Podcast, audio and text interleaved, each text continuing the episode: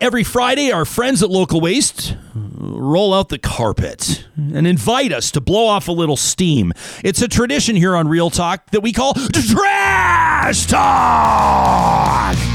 Oh, yeah. This one from Rent who wrote in with the subject line Rogan. And he says, How fitting and hilarious that one of the cancel culture freak signatories against Joe is a regular and adored guest of yours.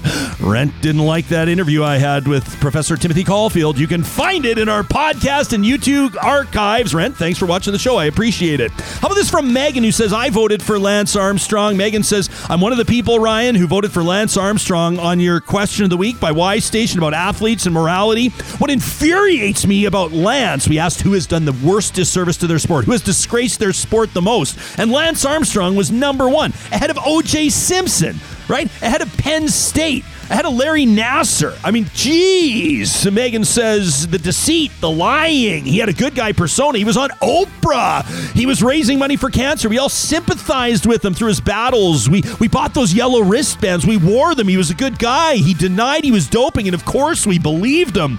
Turns out he was a liar and a cheater. And I think what hurts the most is that we were all deceived. We had a hero. He played the part beautifully when the whole time he was cheating. And I think that shattered a lot of people's hearts. The deceit.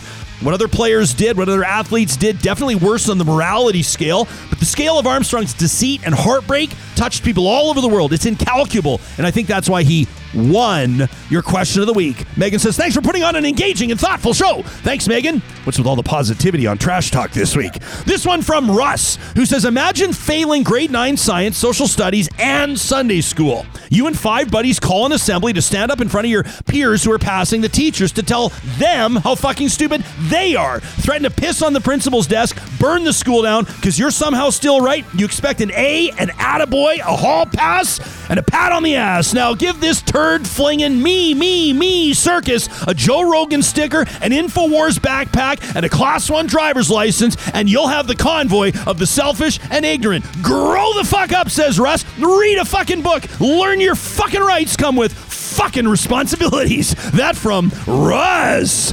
This one from Kim, who says with the GoFundMe proceeds, $6 million. Perhaps that could go to pay for the extra security, policing, and preparedness that our nation's capital will face, which will turn Canadian taxpayers off. They're the ones stuck with the bill for paying for this madness. That from Kim. And finally from Ian in Ottawa. We love our Eastern Real Talkers. He says, a quick note to all the gear jamming, dart crushing, flag flying, horn honking yahoos on this freedom tour. You got every right on God's green earth to protest, to scream and yell and throw your tantrums, and to drive right across the country whenever you like. What you don't have the right to do is fuck over everybody else, including me in Ottawa, with your misguided, confused, obfuscated, ridiculous manifesto. Our nation's capital is ready for you in the sense that we're battening down the hatches and staying home these next few days while you clowns roll coal. In the spirit of democracy, I promise not to laugh, not out loud anyway, when you head home with your tails tucked between your legs, having accomplished exactly nothing because you have no idea what the fuck you're doing. That from Ian. These are all real emails sent to us to talk at ryanjesperson.com. Make sure you label them trash talk. Coming up next week,